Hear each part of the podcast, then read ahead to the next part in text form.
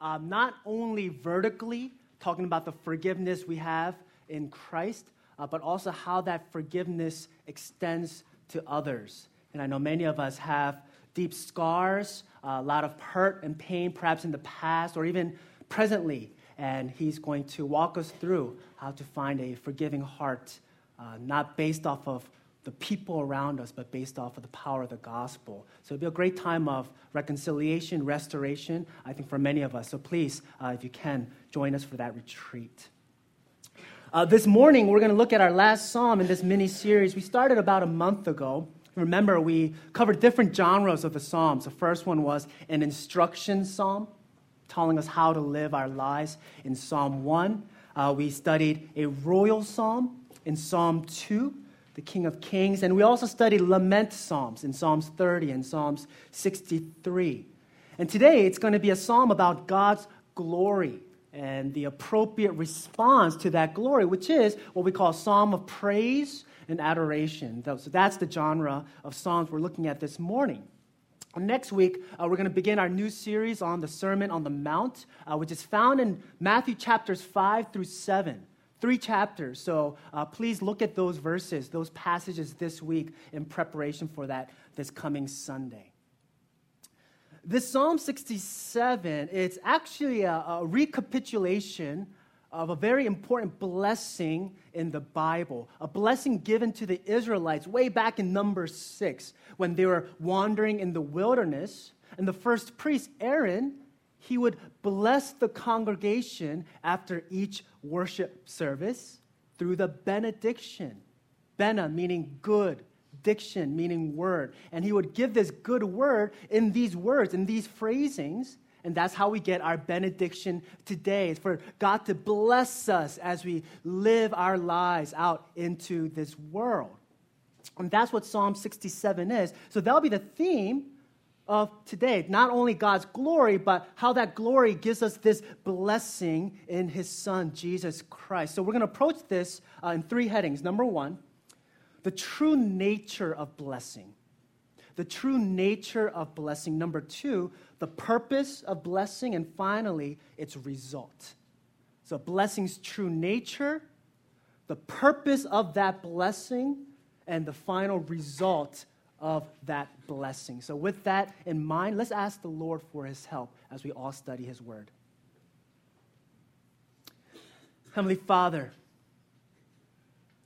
God, if your Holy Spirit doesn't come and make these words come alive in our own hearts, unless He comes and persuades us of our sin, unless He convinces us just how miserable we are without Christ, unless He gives us hope through these words, God, we are lost.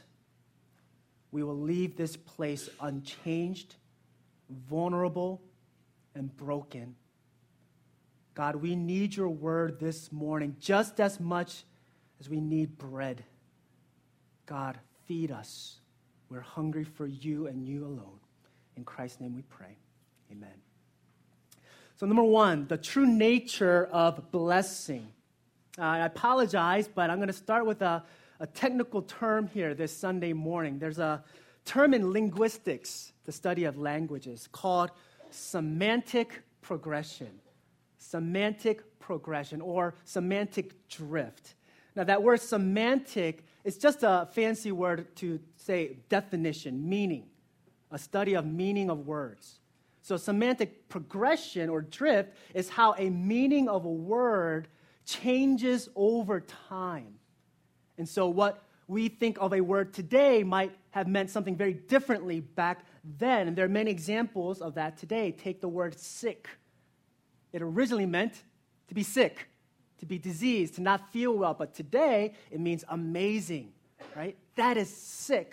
That play, that, that, that uh, music, that is sick. Semantic shift. Or another word like the word awful.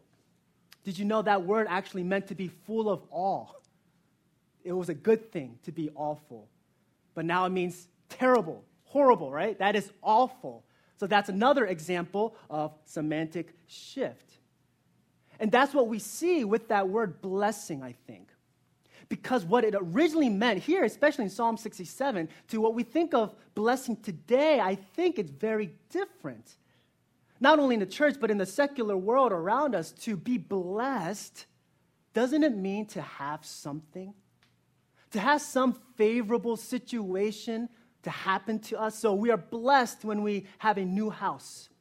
Uh, we are blessed with a newborn child. I am blessed that this ended up happening for me. So we finish all of our statements or lines. I'm blessed because of this. Even when we write our letters, we end it with blessings. The meaning of that word has changed over time. It changed from a state of being if you remember in Psalm 1, we define blessing as how you are in God, how, how God sustains you. And it's not a reaction to getting something, but it's a state of being by having God Himself. And so we see that that word blessing here, it doesn't mean to, to just get something that we want or just have something favorable happen to us.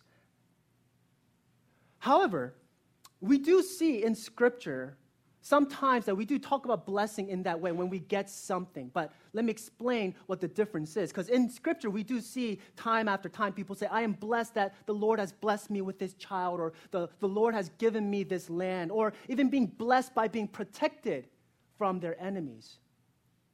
But the deeper sense, the deeper notion of that blessing is not that you're blessed because you have these things, but they're blessed because of the God who gave us these things. And that's the ultimate meaning, the ultimate source of blessing, to have God be favorable to us. And it gets expressed in the things that we receive. It gets expressed in certain situations, but at the core of it, the bare meaning of being blessed is verse 1 to have God shine his face upon you, to have favorable intent towards you, to find you desirable. It means for God to embrace us for all eternity in His love, in His embrace. And it's for us to know God, to receive God, to have joy in God, to be in all full of God. That's what blessed means. But the problem is, we suppress this in our hearts, where our deepest desire the way that we are made to find our satisfaction, as Augustine once said, our hearts are restless unless it finds its rest in you. Although that is the truth, we suppress that truth, as Romans 1 says, and we run after other things. We do not find our blessing in God alone. And we try to shake that truth off out of our hearts, out of our minds, and we buy into Satan's lies who convinces us that promotion is what you really need right now. That relationship to end up in a certain way, that is what you really need to be happy. Right now, that day off, that is what you really need right now. Do you know what Satan is saying behind those words? He's saying, worship that promotion, worship that relationship. Worship that time off. Do you see the words behind those words?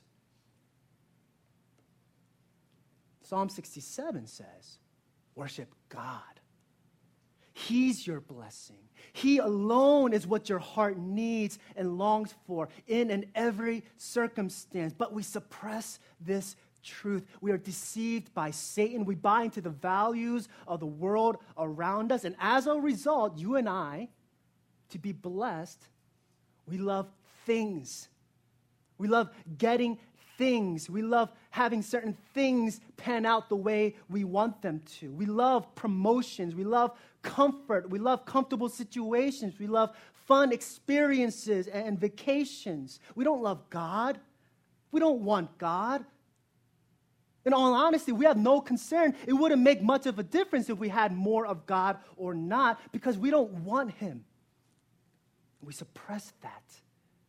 And furthermore, it doesn't show in our lives that we want God. Our affections doesn't go to God.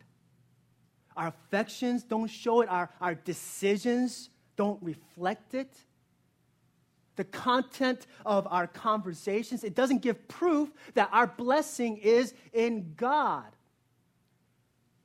Albert Einstein, he once said, the reason why he refuses to believe in Christianity is because, based off of what he sees in the world, the beauty and majesty of nature, the beauty and majesty of these scientific formulas and laws taking place, the beauty of the inner workings of man. He says, I see these things, and if Christians say that it is God who is behind those things, how come their affections don't show it?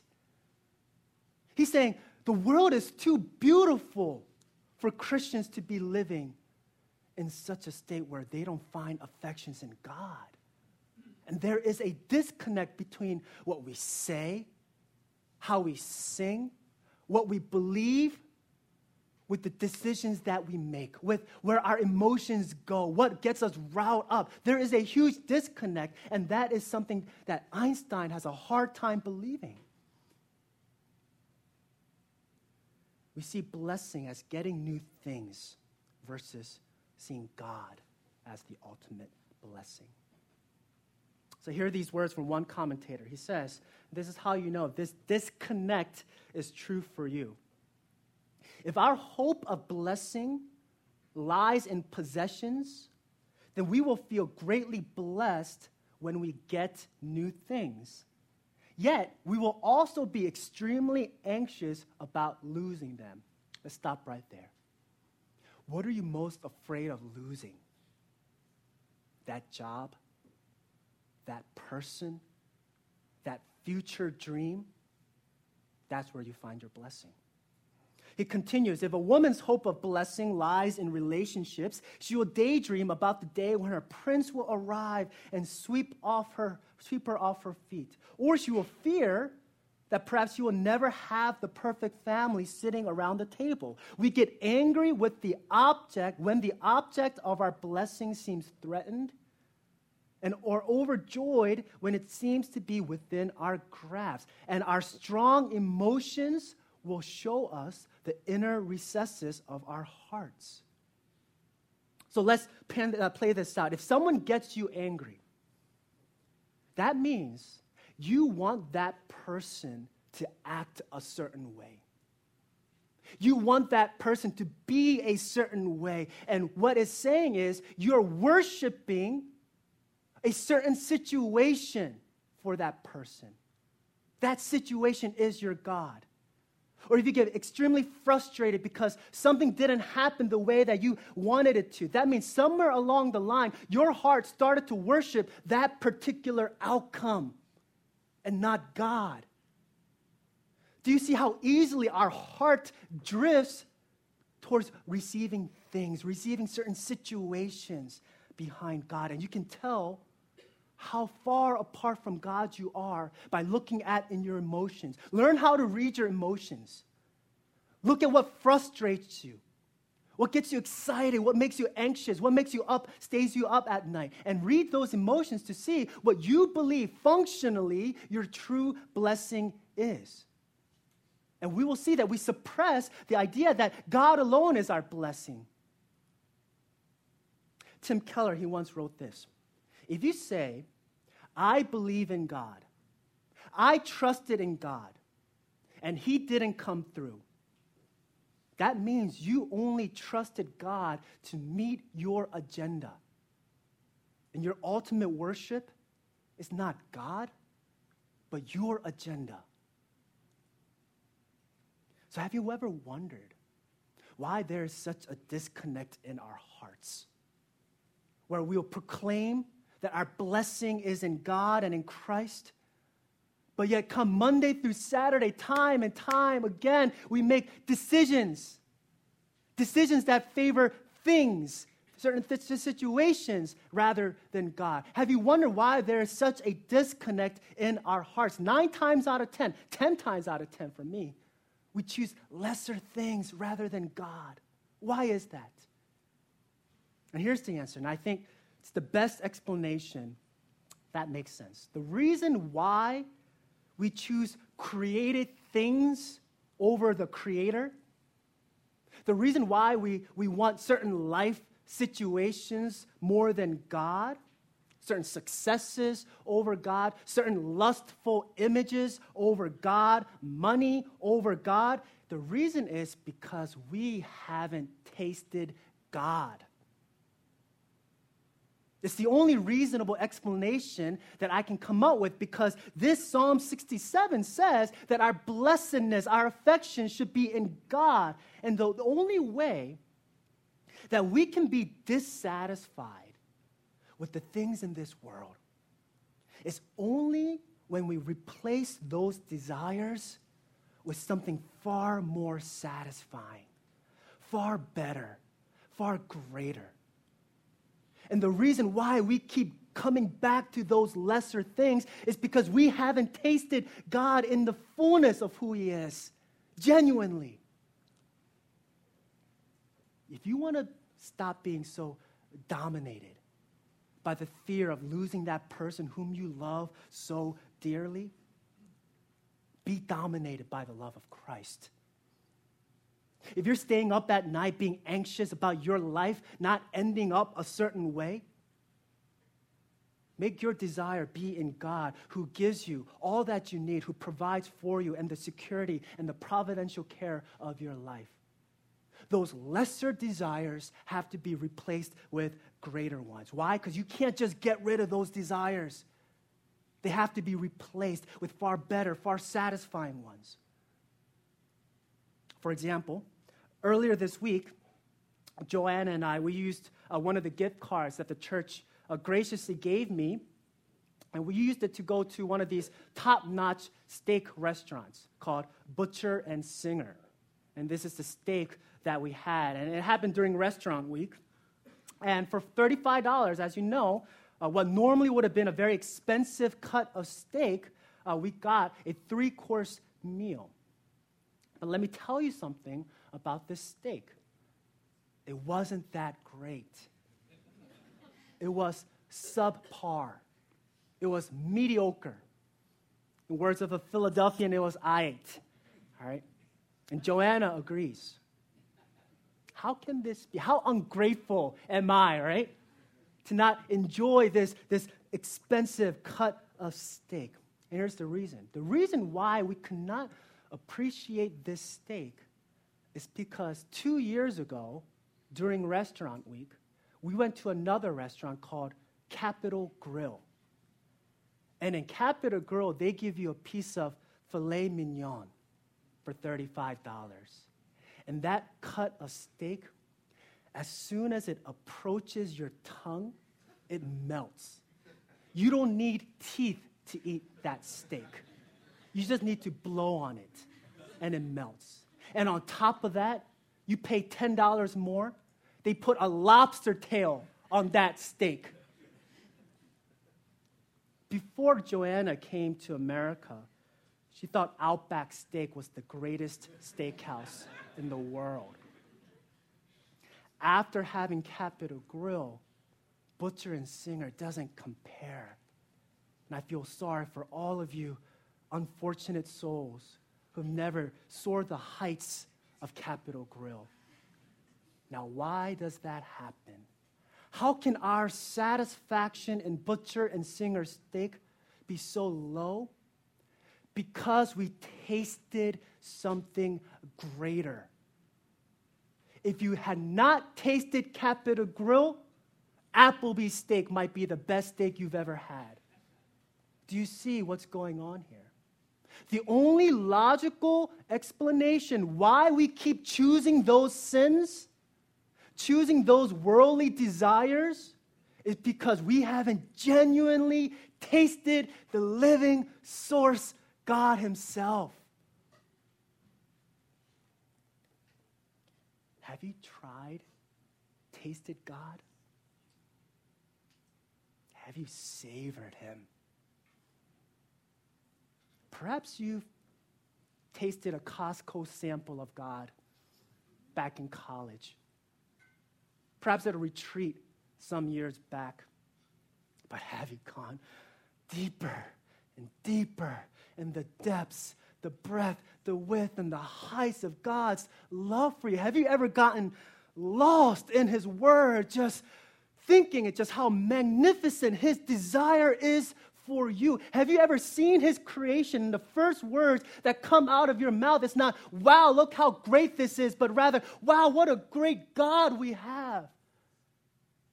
Have you ever experienced that? If you did, you will not go back to those images. You will not go back to finding money and that day off be your God. Do you know what it means for it to say that God shines his face upon you? In Exodus 33, Moses, he wanted that so badly. He climbed up Mount Sinai and he says, God, if there's one thing that I want, I want to see your face just for a second. And God says, If any man sees my face, he will utterly be destroyed. We have what Moses craved all of his life for God to shine his face upon you, the giver of all things. God not only finds you acceptable, he finds you desirable. He wants you. He wants relationship with you. He wants you to be filled with joy, adoration, and pleasure in Him. That's what it means to be blessed.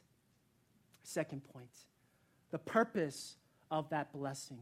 The purpose of that blessing. And here I want to explain that God giving His blessing upon us, it's not an isolated event.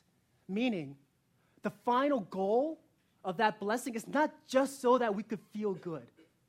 It's not just so that we could be joyful and be satisfied, which is true, but that's not the final purpose, the final ends why God blesses us. The reason why God blesses us, and it's the title of our message, He blesses us so that we could be a blessing to others. That's the purpose of God's blessing. And I want to support this notion, support this point, by looking at Scripture in three places. And Two of them comes from our, our passage here. The first is that verses 1 and 2, so at this micro level. Then we're going to zoom out, look at all of Psalm 67, and then we're going to zoom out again, look at all of Scripture to show you why I believe that the reason why God blesses you is so that you can be a blessing to others.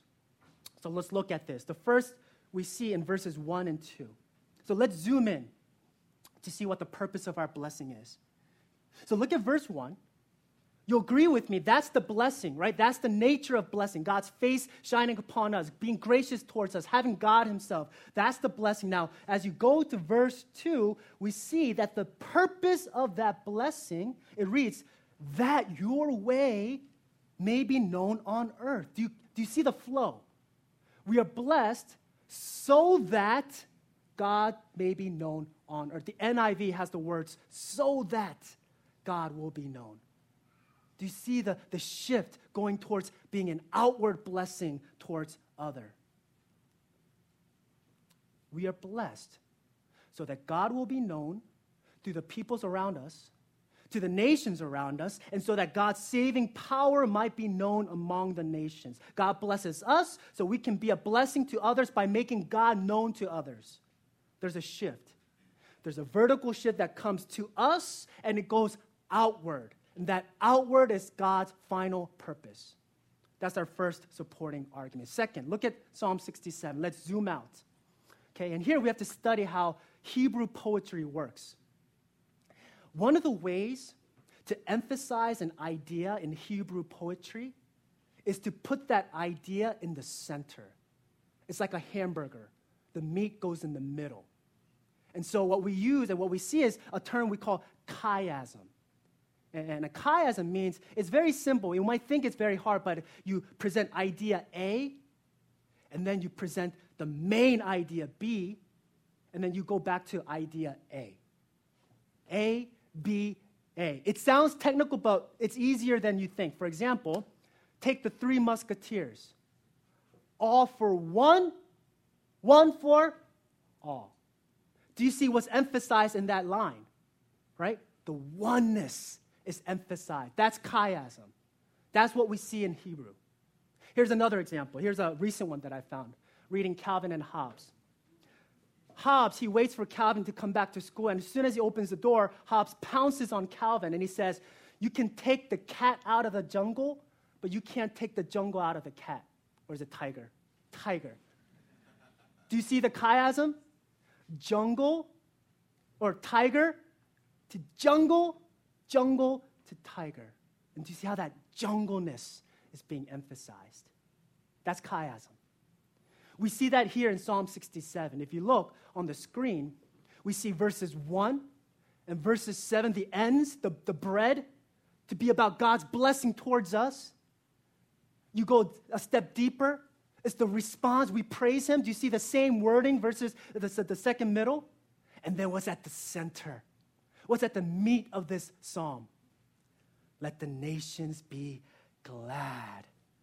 It's praise let they find their, their adore adoration in God and sing for joy. That's the main message, the main point of this song. And so everything, your blessing, your praise, is for the purpose of bringing nations, peoples into praise of God.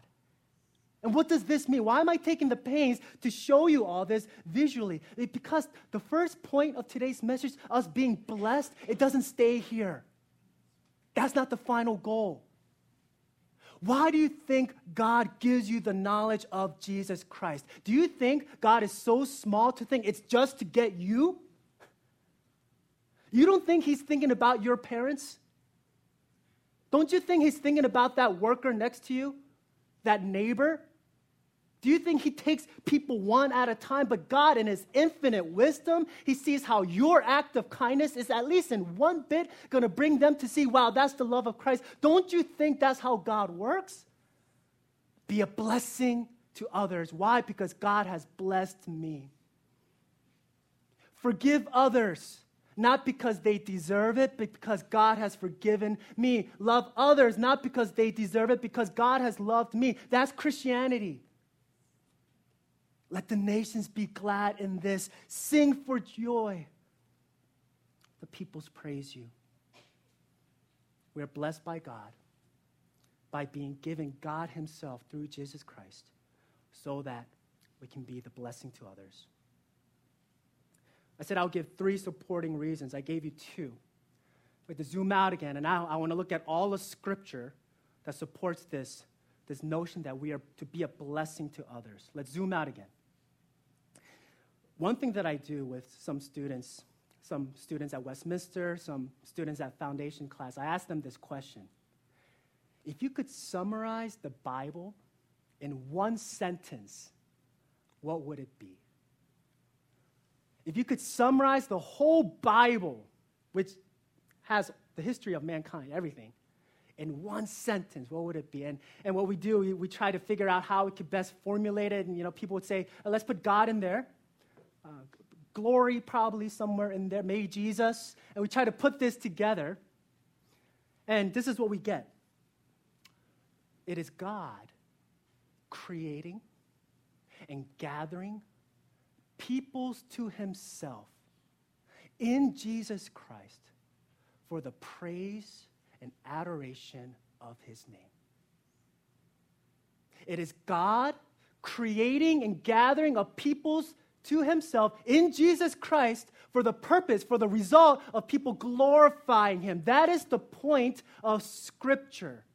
Not just Psalm 67. That's where the world is headed. It's an unstoppable force. It's going to end up that way. Let me show you how. Genesis 1:28. We are blessed to be a blessing. God makes Adam and Eve. We studied that, right? This morning, Catechism 9 and 10. And God, what? He blessed them what happens right after he blesses them?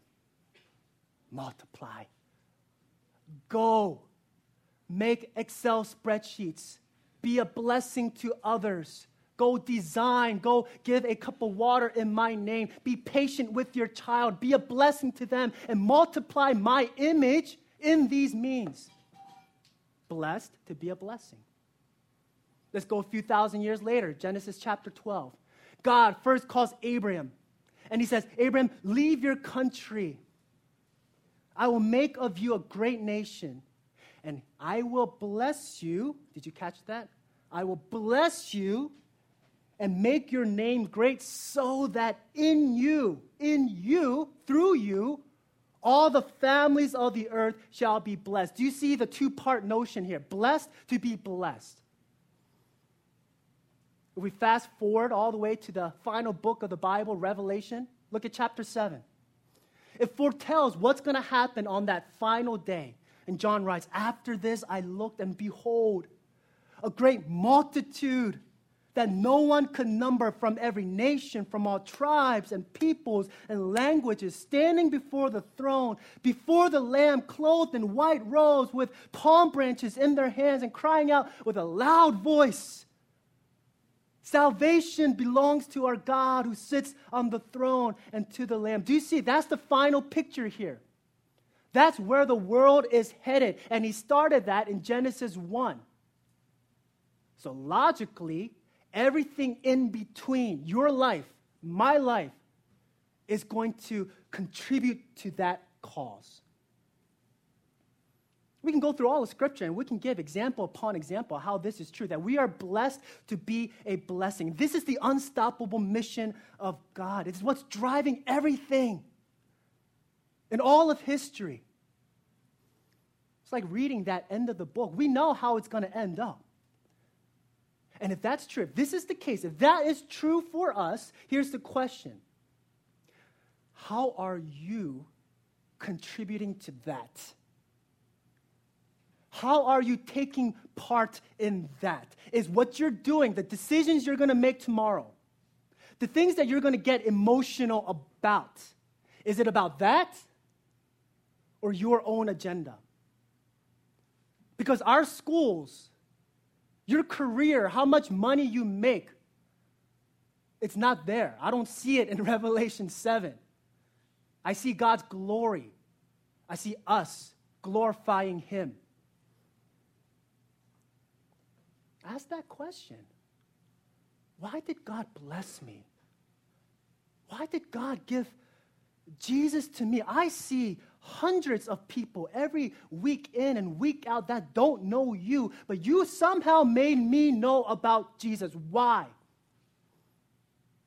Is it just for you? God's agenda is to bless you so that you would be a blessing to others through the knowledge, the joy, the worship of God. Final point the result of blessing. The result of blessing. Now, there's one more thing to point out in this main verse, verse 4. So, so far, if you've been following, I've been arguing that the driving force of our blessing in God is to be a blessing to others. Now we see that in verse 4, but if you observe closely, you will see that God is not only glorified as people praise him, but we also see that God is glorified as he judges the people, as he judges them in equity. You see, for the past 20 minutes, I've been trying to show you from the text how everything, how everyone is going to lead into this intentional, this, this initiating worship, this glorifying of God. But if you think, you might wonder, well, that can't be the case because there are many people in the world, billions even, who do not want to do this, who do not want to worship God, who do not want to glorify God. So, how can we say that everyone is going to come and glorify God? That's not even true in our midst. Here's the answer God will be glorified when He judges them in righteousness. In his glorification and in his judgment, he will be praised. He will judge all the peoples with equity. He will judge you. He will judge me. Whether every decision that you make every thought that you think, every word that you speak, every action that you commit either contributes to the Revelation 7 or it contributes to your agenda. That's how he's going to judge you. Have you been doing this all of your life? And on that last day, God will be glorified by either you doing that or Him judging you for not doing that. He will be glorified, either in praise or in our judgment. Don't worry about God's glory, He will get it. And that's the most important, guys. I think the most important question in our lives. How are we going to contribute to that? If that's the last thing, if that's the only thing that matters, everything we do, everything we think should ask, how does this contribute to that final picture we see? The things you desire the most, the things that rile up your emotions the most. Is it God's glory or is it your pleasure? Is it God's honor or your comfort? Is it God's name or your name? Will that last picture in Revelation 7 be a continuation of how you've been living now for His name in glory in adoration? Or will Revelation 7 be a continuation how you've been living for your name and He judges you for it? And either outcome, God will be glorified. Amen. So, how many of you here today can face your Maker and say, God, all of my life, my greatest desire was to bring you even one more ounce of glory every single breath that you've given me. That's the standard.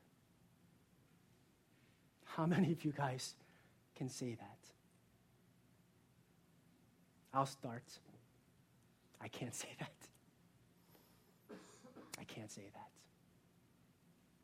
Here's the gospel confess with your mouth, believe in your heart that Jesus Christ is Lord, that He came and He died for your rebellion against God's agenda for your refusal to partake in his glory. That's why Jesus died for you. And if you believe in this gospel, then this verse 1 is true for you. May God be gracious to you. May he bless you. Make his face shine upon you, not in judgment, not in curse, but in love. For he is pleased with you in Jesus. He finds favor in you. The reason why this verse can be true for you is because God said the exact opposite to Jesus on the cross. He said, My face will be hidden from you, I will curse you. I do not find you acceptable nor desirable, and my judgment will fall upon you. Jesus heard the opposite of Psalm 67 so that we could hear Psalm 67. For this reason, this news that we have, let the nations be glad and joyful, where all you need to do is believe and confess and entrust your life to Jesus, and you will have blessing upon blessing for all eternity. That's good news, right? People need to hear this. It's the final application. If this news of the gospel is true for you, and I want to challenge you. Therefore, what is the underlying motive for your life? Knowing what the end holds, how do you want to live the rest of your years? It's a question that we should ask ourselves time to time. And before you answer, I'm going to give you that opportunity to pray that and think about that in our time of prayer after the message. I want to read to you a part of a message that I heard by John Piper because he wrote a book on this psalm. So let me read to you what he said one day to a congregation. He said, Three weeks ago, we got news at our church, his church in Minneapolis. We got news that Ruby Eliason and Laura Edwards they were killed in Cameroon. Ruby Eliason, she was over 80 years old. She was single all her life. She was a nurse. She poured her life out for one thing to make Jesus Christ known among the sick and the poor in the hardest and most unreached places. Laura Edwards, she was a medical doctor in the Twin Cities. And in her retirement, she partnered with Ruby. She was also pushing 80 years old, and the two of them were going from village to village in Cameroon. And on the way to one particular village, the brakes give way. And over a cliff they go. And they are dead instantly. And he asks, Is this a tragedy? Is this a tragedy? Two women in their 80s, a whole life devoted to one idea Jesus Christ magnified amongst the poor and the sick in the hardest places. And 20 years after most of their American counterparts, they've begun to throw their lives away on trivialities in Florida and, and New Mexico. Ruby and Laura, they fly instantly into eternity in a moment. Is this a tragedy? He asks. And he says, No, it is not a tragedy. I'll read you what a tragedy is. And he pulls out a page from the Reader's Digest. Do we have those anymore? A small page, and he reads it to them. He reads Bob and Penny. They took early retirement from their jobs in the Northeast five years ago when he was 59. She was 51. Now they live in Punta Gorda, Florida, where they cruise on their 30 foot boat. They play softball and they collect seashells. And he finishes by saying, That's a tragedy. It's a tragedy when you're standing before the Lord of the universe to give an account of what you did with the one life that he gave you. And all you can say to him is, Look at my seashells. That is a tragedy. Jesus says, blessing is not an abundance of possessions because your life is meant for the eternity of heaven. And this life is in preparation for that. So lay up more and more and more heavenly treasures for yourself when you give that cup of water in Jesus' name. When you hold your tongue at your spouse, knowing that God is patient with me, I'll be patient with him. When you put that Excel formula in, saying, I'm doing this for God, lay up more, more treasures in heaven, and ultimately make him known to the people near us and far from us because that's the last picture. And you know what I'm going to be doing in Revelation 7? I'm going to be fighting through the crowds. People from Zimbabwe, from Morocco, from Cameroon, from Japan. I'm going to say, Where's my renewal people at? I'm going to find our little group and we'll worship. And we're going to tell stories of how every little thing we did here brought at least one more ounce of glory to God. From every chair we put away, from every word of kindness we speak, to every dollar we give to missions, we say, God, it's all yours. Let's pray.